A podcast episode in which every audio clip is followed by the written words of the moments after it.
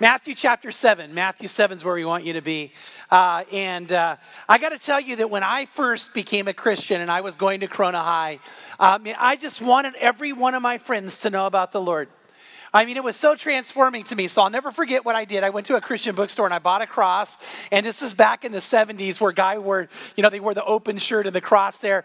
Uh, most of them had hair on my chest. I didn't have any. But, uh, you know, and, and I went and got a Bible. And the very first day I walk into school and I'm carrying that Bible. And you, I mean, you could carry any other book. But you walk in with the Bible and they're like, what is this? And uh, I just wanted to tell every friend I had about the Lord. Uh, I probably didn't use a lot of wisdom, but I got to tell you, I had a lot of passion. I couldn't wait to get it out there. And then one of my friends, uh, uh, who was actually bigger than I was, he was an all league, probably all, actually all CIF lineman, uh, a heavyweight wrestler. Uh, he looked at me one day and said, Chuck, if you ever talk to me about Jesus again, I'm going to kick your blank. Uh, he was very clear. But the problem he had is that he and I had independent reading together. And so we sat next to each other. And uh, since you could read whatever I want, I was reading the Bible. And I would go into independent reading and I would sit there and I'd go, oh my gosh, no way. And he'd go, what? I go, you told me not to tell you. And he'd go, no, you better tell me. I said, no, I can't tell you, dude. You told me not to. He goes, if you don't tell me, I'll kick your. Yeah, he said that phrase a lot. And uh, so, so then he would let me tell him.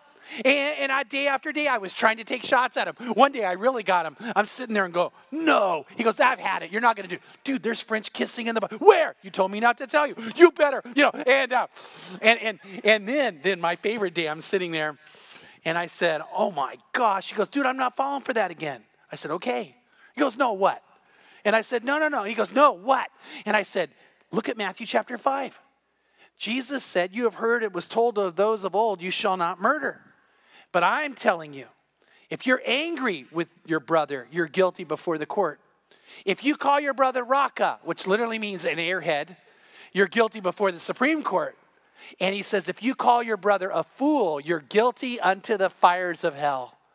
And I looked at my friend and I said, dude, I am so sorry. And he goes, what? I go, dude, you call me a fool today. You're going to burn in hell.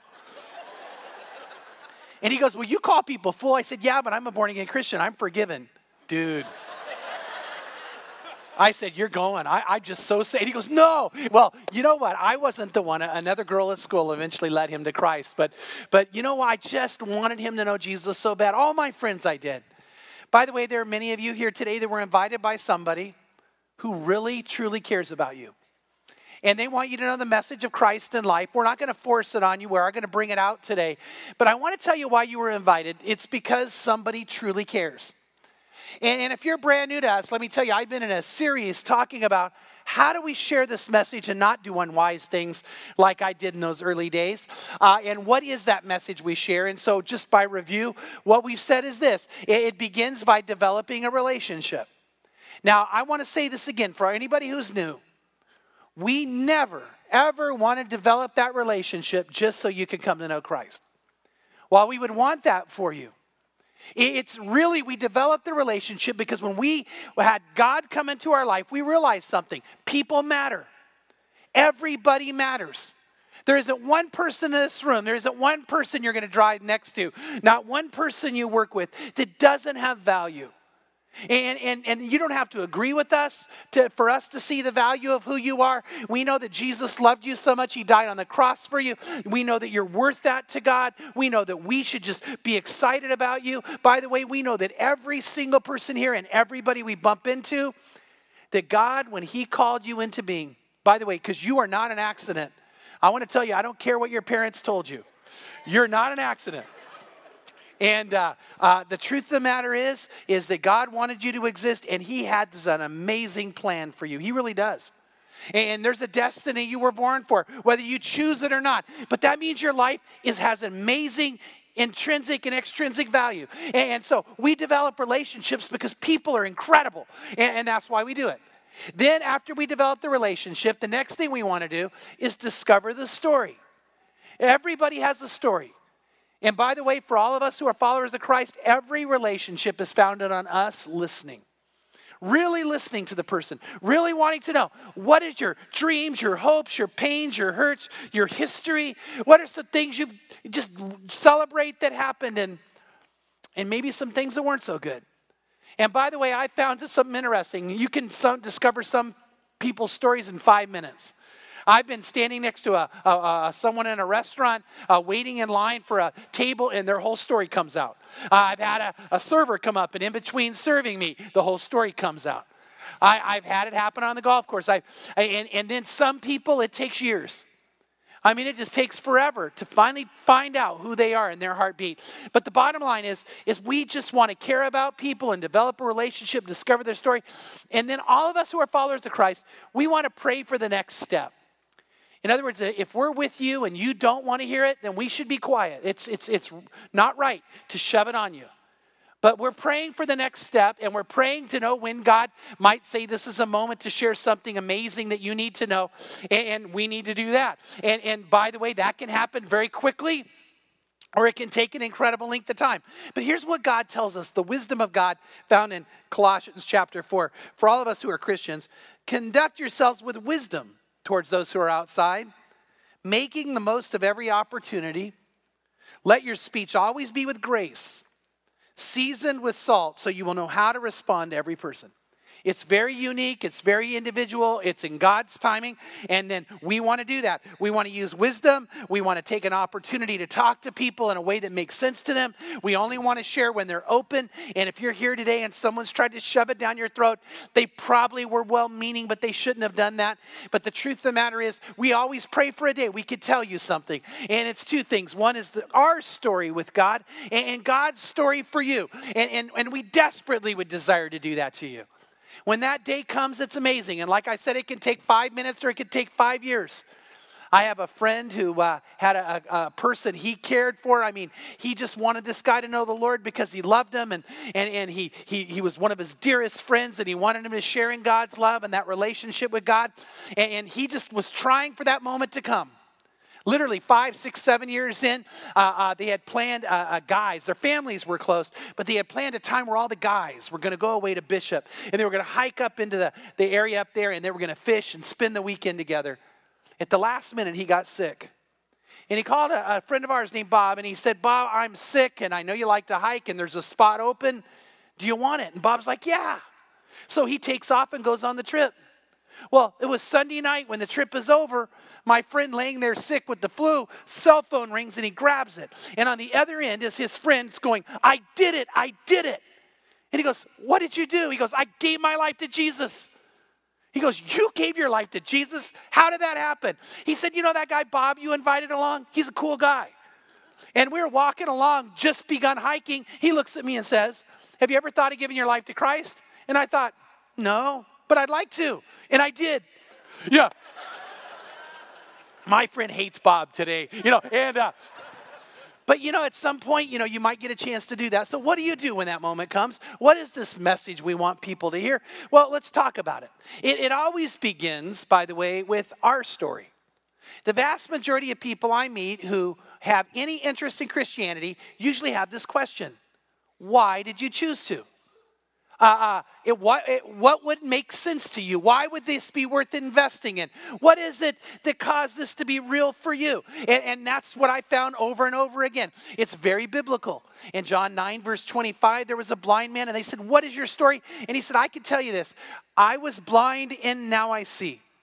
And, and, if you've never thought through it, I think every one of us needs to kind of bring our story down into something short. We don't give them the four day version. It's a mini series. Come sit in my house. You know, don't do that to them.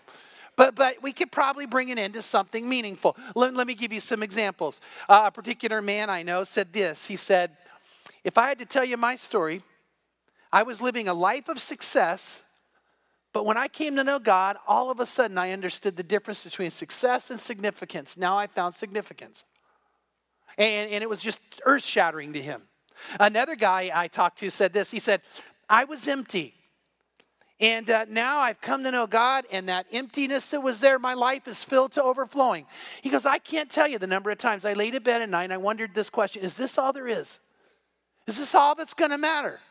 And, and now I know what it just filled me up like you can't believe. Another person I talked to said this I was making a mess of my life, bad choice after bad choice. And then God gave my life back to me and He gave my family back to me. Uh, someone else I was talking to said, I grew up in a religious home. And I got to tell you, it was anything but what I wanted. And, and I thought I've got to earn everything. It's always about being good. It just didn't seem to make sense. And then I got away from it all, and God got a hold of me, and I understood it not about me being good. It's about God's love. And I embraced that. Another person I talked with said, You know what? I was raised in a home where I just always had to try to earn the love. But my mom and dad were both alcoholics, and so they always let me know I was never, ever good enough. And I, I reached a place where I thought, why try? And then I found God. God found me. And I started understanding He loved me, and I understand my life had value. And, and that was everything. Uh, uh let me give you mine. Here's mine. Uh, I was having the time of my life. I mean, I really was. If you had gone up to me a month before I ended up surrendering to the Lord and said, How's your life? I would have said, Incredible. I was having the time of my life. I loved my friends. I loved girls. Oh, did I love girls? And, uh, and, and was having a blast with all that. And then I ended up in a situation where I met God. And I know that may not make sense to a lot of people, but for me, that's what happened. He was there. And all of a sudden, everything in my life paled in comparison to who he was. I, I, mean, it really was. It wasn't that I didn't love my friends. It wasn't what, you know, the girls, but it just pale. All of a sudden, it was, I sat there and then something happened. As the encounter with God became more real, I began to discover how self centered I was. I began to discover how selfish I was, how in the end, even though I tried to be a good friend, it all in the end was about me and what I wanted and, and was I happy and and then I also began to discover how I had hurt people, not been there. And, and it just floored me as I was in the midst of encountering a loving, caring, holy God, how much I was off base. If you had asked me before that, are you a good person? I would have said, yeah, I have. I dare to say that any of my friends would have said he's a good guy. But I realized how much was missing and how much God loved me. And it, it, shook me. It just shook me. It was like this earthquake that, that made everything all of a sudden become apparent what was important. That's my story. And, and here's the thing all of you who know the Lord, you need to know your story. And you need to be able to share that because if you're with someone who really cares about you, at some point they're going to want to know it. Now, now, once you've done that, the most important thing we can do next is share God's story. Because, by the way, God has a story of why He loves people. And, and, and I found that I, I typically, not always, but I love to draw it. And today I want to ask you even to grab your notes and flip it over and see if you can follow along. And, and, and it just is something that makes sense to me and someone shared with me, and it helped me clarify. And here's the point of where I'm going God's story is that He loves you so much that He wants to have a true relationship with you. Now, not have you be religious and not have you go through emotions for Him that you don't make sense. God's great desire is to draw you in a very real, very personal relationship. But how do you get there? Well, almost everybody knows there's three things that, that we talk about when we talk about becoming a Christian. One is we talk about the Bible. And so, you know what? And we should. The Bible's very important. It's God's revealed word, and, and it, it, it's God's message to us. And so we talk about that. The other thing we talk about is we typically talk about church. And by the way, the church is also very important. And it's it, God gave birth to the church. God loves the church. And the church is to be an amazing community, a family of people. Uh, but of course, there's one thing we should talk about more than any other. And we should talk about Jesus.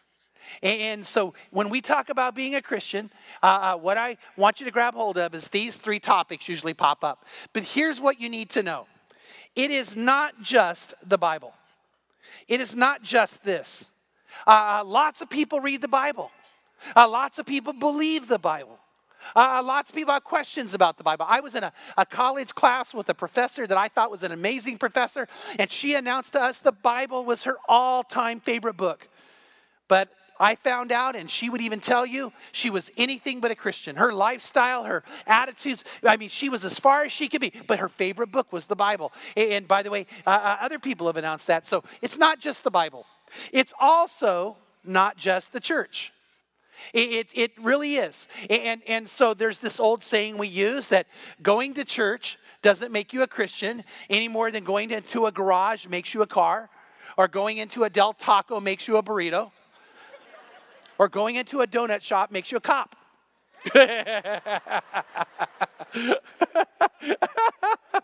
okay. you know what? So many of my jokes bomb. That's the one surefire. I love to tell that one. All right. So, but but it doesn't, and, and so we know that a, a Christian goes to church. A Christian loves and adores and reads the Bible. But that's not what it's all about. It really isn't. What's it about? It everything has to do with this. It has to do with Jesus. And if we don't think about that, if we don't tune into that, we miss the whole point. It's not even just God out there, it's the idea of Jesus and who he is and, what it means to come into this amazing relationship with him and through him and for him. And, and it all has to do with that. And by the way, if you're in Matthew 7, I want to show you that in a second. You see, Jesus began to say some words that I, I think we need to grab hold of. And they're found in Matthew chapter 7, uh, verses. Uh, uh, Matthew 7, verses 21 to 23. And, and here's where it goes. Ready? Jesus says, and he's talking about the judgment day. He said, Many will come to me on that day, the judgment day, and say to me, Lord, Lord. In other words, I, I, I'm, your, I, I'm a follower. Lord, Lord. And I will tell them, Go away, I, or go, depart from me, you who practice lawlessness. That's how he begins. Depart from me, you're practicing lawlessness. So, what does that mean? You do not live your life according to my ways. You live your life according to I think. You live your life according to, well, that's what's good for me. You're not living your life under my authority. So depart from me, you practice lawlessness. Then he says these words.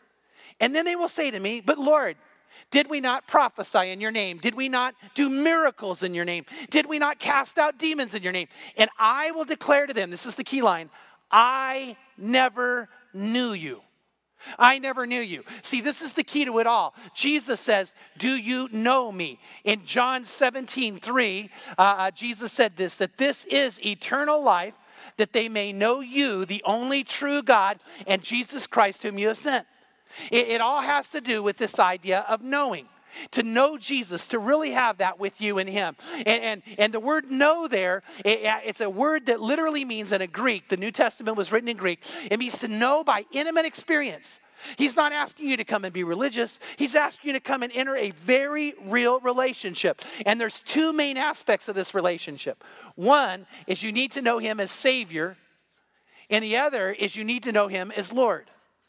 Now, the word Lord needs the maximum authority of your life. In other words, that you would really surrender to Him. And, and, and you say, because I do want to live my life according to your law. The other is Savior. Now, why Savior? Here, here's where we go. Because the Bible tells us that there's a great divide between us and God. God's over here, and, and we're over here. So I'm going to write you or me or whoever it is. And there's a separation between us. Now, this separation the Bible calls sin. And a lot of people understand it and want to ignore it. But, but Romans 3 23 says, For all have sinned and fall short of the glory of God. But then over in Romans 6, verse 23, Paul, inspired by God, says these words. It says, For the wages of sin is death, but the free gift of God, the free gift of God is eternal life to Jesus Christ our Lord. So again, it all goes back to Jesus. But here's the point there's this great divide between us and God. And by the way, let me say this whenever there's sin, there's always a separation of relationship. I'll give you an example of it. Um, a particular leader of a very large organization, this really happened. He was giving a presentation about the company and who they were and, and, trying to really light up vision. And while he was doing that, some of the guys who worked for him were sitting there texting. And they were texting, he's an idiot. That isn't true. What they didn't know is every text they sent also went to his wife. Now, now, this guy thought they were good friends. He thought they were loyal employees. What happened when he read it? Do you think he walked in the office and said, Hey, we're cool? Or did he look at these guys and say, Man, you just backstabbed me? I don't know if I can trust you. I mean, that was a cold place. I mean, there was a huge separation between them. You know, uh, guys, have you ever said the wrong thing to your wife and there was a huge separation? Wives to your husbands? You ever sat in the same room with one of your kids and thought, we just aren't connecting? See, this, this is what happens. A, a big divide happens. And, and, and by the way, it's, I want to say this it's a moral divide. The Bible tells us that God has to judge us based on our actions. So, whenever you've done something that is selfish and hurtful and mean or cruel or immoral, uh, uh, sexually immoral, God says it creates a separation that's there. Uh, uh the Bible says you're going to be judged based on your feelings. Are you ready for that? Jeremiah says God will look at the feelings you've had. And when you felt hatred and you felt like destroying somebody, God says, I, I can't live with that. Uh, uh, the Bible says, you're ready for this? You're going to be judged by your words. Every idle word you've ever spoken, every word God's heard. And you might say, oh, I just, you know, God says, no, I heard it. Now, how about this? The Bible also says you're going to be judged by your thoughts. You know, I always talk with people when they go, but I'm a good person. I always ask this question Would anybody really, truly believe you're good if they knew what you were thinking? If every thought you ever thought was open for every single person to hear, would we call you a good person? Let me ask you uh, when you're driving down the freeway, how good would you be? Uh, when you go to work, would everybody who works with you go, Oh, I love your thoughts? Guys, you think you might get in trouble at home? I mean, wives? You know, how, how many friendships would be destroyed if they knew every thought? And see, God does know all that. And God, who is a holy God, and, and that's a huge thought uh, he looks and says, What are you doing? And, and you go, Well, but I have some good traits. You have some good traits. But the bottom line is it creates a moral divide. By the way, wise people pick up on that. William James is a very famous philosopher and, and was an atheist all his life, and I think he died an atheist. William James was brought into a relationship with a group of Christians that he really admired. And, and, James said this, I think this is interesting. He said, Whenever I was around them, I was bathed in morality. He didn't mean in a superiority. He didn't mean they, they judged him. He, what he meant by that is whenever I was around them, I just was bathed in morality and the way they loved and the way they cared and the way they thought and talked. And he said it just made me realize how much was missing. And then he said this I would have given anything to have what they have. By the way, God gave everything for James to have what they have, but somehow he said no. I, am reading a book that's very interesting called The Unlikely Disciple. It's a, a student from Brown University that decided to, to, on purpose, go for a semester to a Christian college. He was shocked by what he encountered, but, but the biggest shock was this. He said this He said, after being around them, the joy they have is genuine, the love they have is real. And I got to tell you, I can't tell you how often I sat and wished I could have what they have. In other words, when people are intelligent and they're around people who genuinely are in encounter with God, it's not that we're superior. Eh, as a matter of fact, maybe if anything, the thing that keeps coming out is we admit when we're wrong and we ask forgiveness and we don't play games and we don't pretend. But the bottom line is, is, is we said there's something that crosses this divide. And that's what God did with Jesus. He sent Jesus to die on the cross so that you and I might have a way to God, a way to encounter Him, a way to be with Him. And here's what's really interesting about this. Uh, uh, this is where, by the way, if you haven't caught it, that being a Christian stands apart from any other religion. All religions have the main premise of what they are is do. You have to do this, you have to do that, you have to do this. But Christians live by another thing, and it's called done. It's what Jesus did for us on the cross, and it's what He accomplished. And we don't stand up saying, Look at us. We say, Look at Him. Look what He did. Look at who He is. And by the way, God says, Don't try to earn it. He says, I want you to celebrate it. I want you to live your life the way it was always supposed to be lived, but I don't want you to try to earn it. And by the way, even if you become a Christian and mess up, what does God say to you? He said, I couldn't love you more than I do. Just keep coming back to me. Keep being with me. Now, we want to improve and we want to be changed, but, but it's not so we can accomplish this divide. It all happens when we ex- come into this relationship with God. So, so, what is it that gets us there? What is it that allows us to be in our life? Well, it has to do with four things. The first is we must really believe it. We must believe it. And that's where John 3:16 comes in, which is the most famous verse in all the Bible. For God so loved the world that he gave his only begotten son that whosoever would believe in him would have everlasting life. God so loved you. You got to believe God loves you. That, he, that you matter to him and he wants this relationship with you. You've got to believe that you have sin and you have to believe that Jesus came and he really truly died on the cross for your sins, that he was buried in a grave and that he rose again. Now, now I got to be honest about this. This whole idea of believe then means at some point you have to have enough loving trust in God that you're going to take what's called a leap of faith. Soren Kierkegaard is the one who said this. He said, he said, what we need to do is stand on the mountain of evidence that Jesus is who he said he was. And at some point, though, you've got to leap. At some point, you just got to throw yourself into his arms. And, and, and it, I want to promise you that that's what God is saying. Are you going to trust me enough with your life that you'll finally say, Yes, come forgive me. Yes, come and make me new. Yes, come and be a part. And God, I'm just going to, I don't know where I'm going to go. When I gave my life to Christ way, way, way back then, I had no idea where He would take me. By the way, if God had shown me a picture of my life now versus what it had been, I'd have been here in a second. But he didn't tell me that. He said, Chuck, you're just going to have to trust me. And what happens is at some point we got to leap. And, and how do we take that leap? Well, we do this thing called repent. And in Acts 2:38, it's very interesting what happens there. Peter, the apostle, is standing with people who only days before had literally screamed out, Crucify, crucify, with as much hatred as possible. They wanted Jesus scourged. They wanted him to suffer. They wanted him in pain. And now it's some 50 days later, and they all know Jesus rose from the dead. His, his grave was guarded by Roman soldiers. There's no way anybody could have snuck it out, and no one even could produce a body that was. He's gone. He's risen. And amazing things are happening around them. And these are the very people that said, Kill him. And Peter said, Do you realize you guys called for his death? And they were struck. And they said, Then what can we do? I mean, what's we don't have a hope. And he said, Yes, you do. If you would repent and be baptized for the forgiveness of your sins, because he wants to forgive you.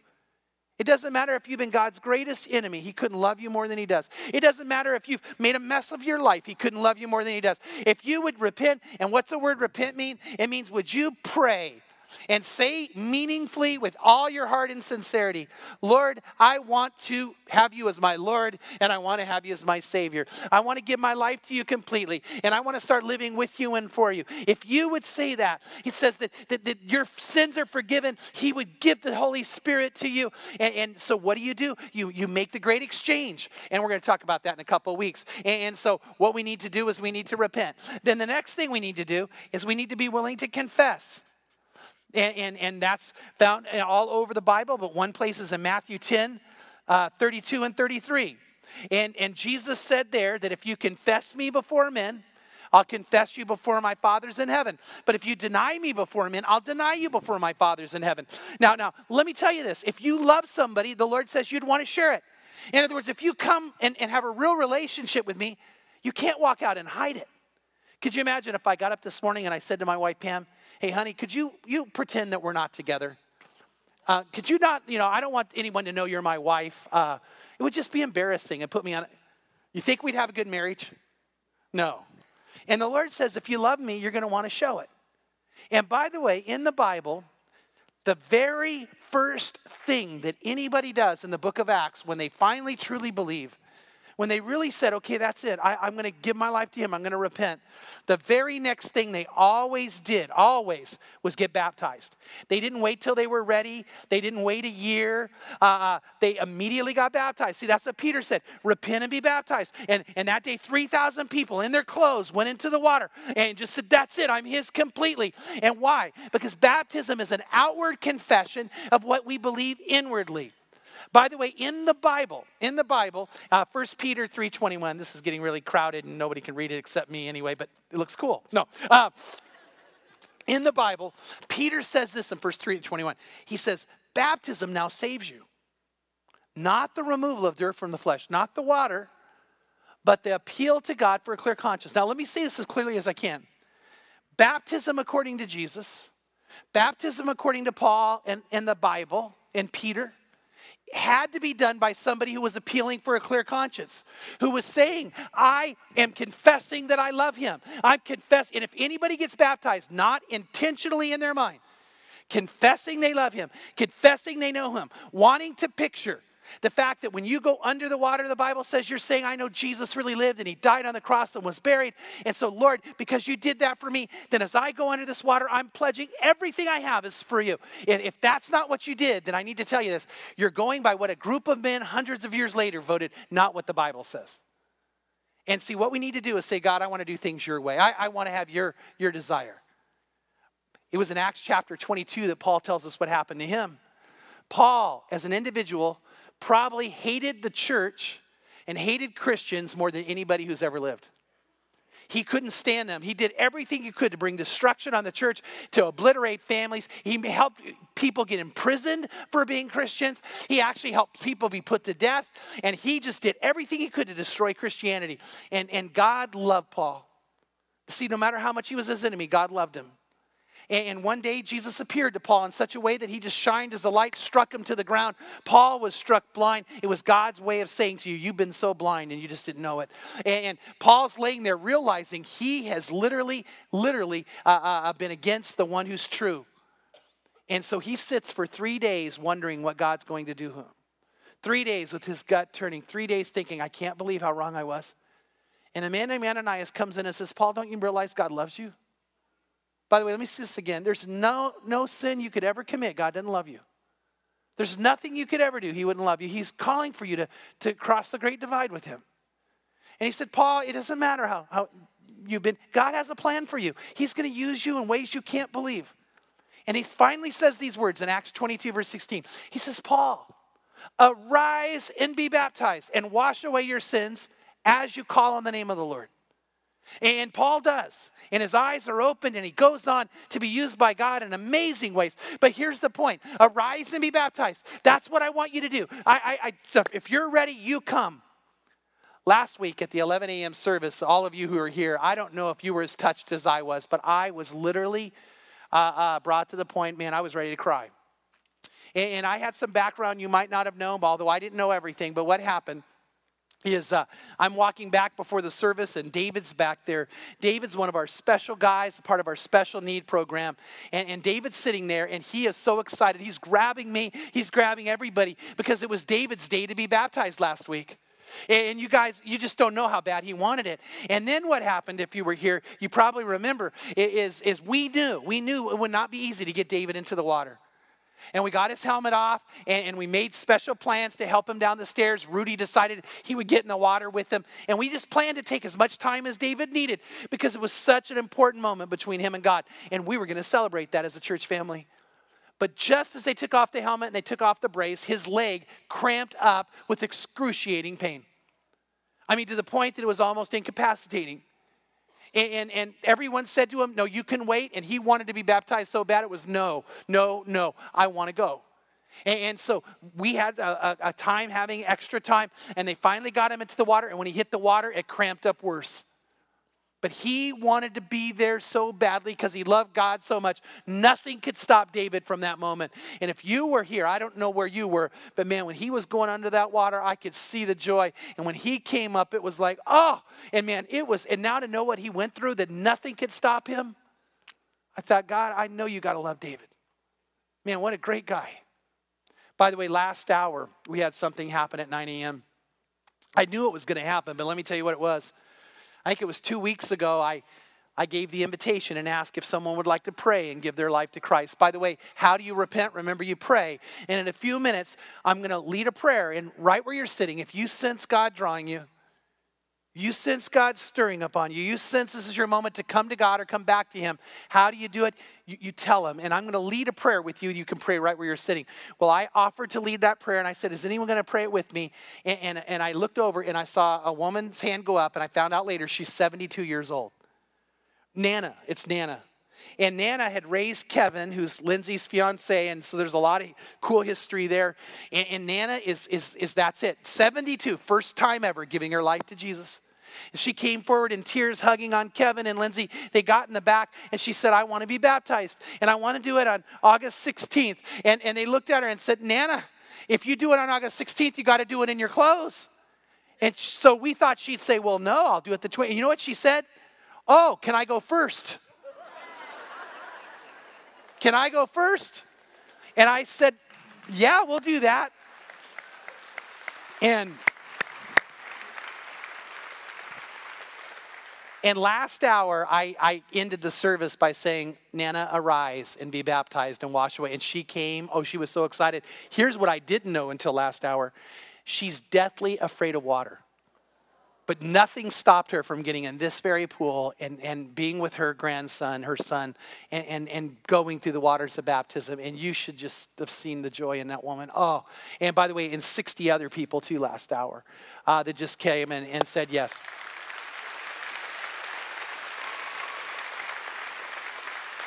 So, what we're about to do is this I'm going to take some time right now to lead a prayer. And if you would like to either commit or recommit your life to Christ, I'm going to ask you to pray it.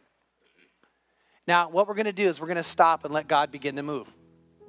He's here and He loves you and He knows you by name. And if you're not in an intimate relationship with Him, He wants you. Then, after the prayer, what I'm going to do is this I'm going to say, uh, we're going to stand and sing. And if you want to be baptized, come. And we have pools here, we have a baptistry back here. And, and we're going to tell you, if you want to come, you're just going to get in your clothes. By the way, I want to say this nothing stopped David from getting baptized. Nothing would stop Nana from getting baptized. If a 72 year old woman can do it, if a, a, um, a young guy with incredible battle uh, physically would do it, I can't imagine why you'd say you couldn't. But if you're saying, well, I don't know where I'll put my stuff, guess what? We have baggies. And we'll put your stuff in baggies. And we'll have someone stand and guard it for you and guarantee you get it back. If you say, but I have a shirt that they can see through, guess what? We have black shirts here and we'll put this over you. And, and if you say, but what about the seats of my car? We got trash bags and we'll cover them. So,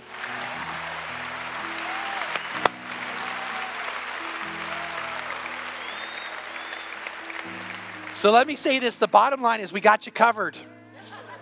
But you know who has you covered? Jesus. While you may not understand it, He wants to cover you in His blood. And if you uh, today pray that prayer and want to come, we're ready to baptize you. By the way, if you've never been baptized by your choice, something you chose to do, consciously in an intentional worship experience with Him, and you say you love God, I'm going to say if you love Him, then listen to Him. Jesus said that He wanted us to go and make disciples, baptizing them. If you've never been baptized His way, the way He calls for, we're also going to ask you to come. And it's up to you. We're just going to worship God and see what God does. But now is the most important part of the service. We're going to pray. If God tugs on your heart, I'm going to ask you right where you're sitting to pray with me and say yes to Him. Let's pray. Father, I know that you love us. And I know, Lord, that you have changed my life and you've changed the life of so many other people who are here today. And God, we saw last hour you move in an amazing way, and in both young and old, in all races, in all physical dimensions, in people who came from so many different backgrounds, and it was amazing. And Father, we're just going to give this time to you right now to do whatever you choose to do. I pray, Lord, that your Holy Spirit would come I pray you would just literally tug and stir in the hearts of people right now who need to come to you or come back to you. And I would pray, God, that they would know that they matter, that they have a destiny, that life with you is supposed to be amazing. And Lord, it's time to come to that. And your forgiveness and your cleansing and your healing are for them. So I pray you would stir and call anybody to you now who needs to come to you. And I pray, Lord God, you would call anybody who needs to come back to you. And I pray this to be their moment. I'm going to ask that we keep praying, but right now I'm going to lead a prayer. And today, if you would like to give your life to Christ or recommit your life to Christ, I'm going to ask you right where you're sitting to pray it with me. If you sense He's calling you to do it, this is between you and Him. And I'm going to ask you, just say these words with me. Just whisper this prayer. Say these words. Say, Lord Jesus, I know you love me. And I know you died on the cross to forgive me of my sins, to heal me of my hurts, to make me alive, to make me new, and to make me yours. And I say, Yes, I want this, and I want you. So I open my heart to you. Please fill me with your love and fill me with your spirit and help me be who you have created me to be. And help me live the life you have for me to live. And this I pray in Jesus' name. Amen. Amen.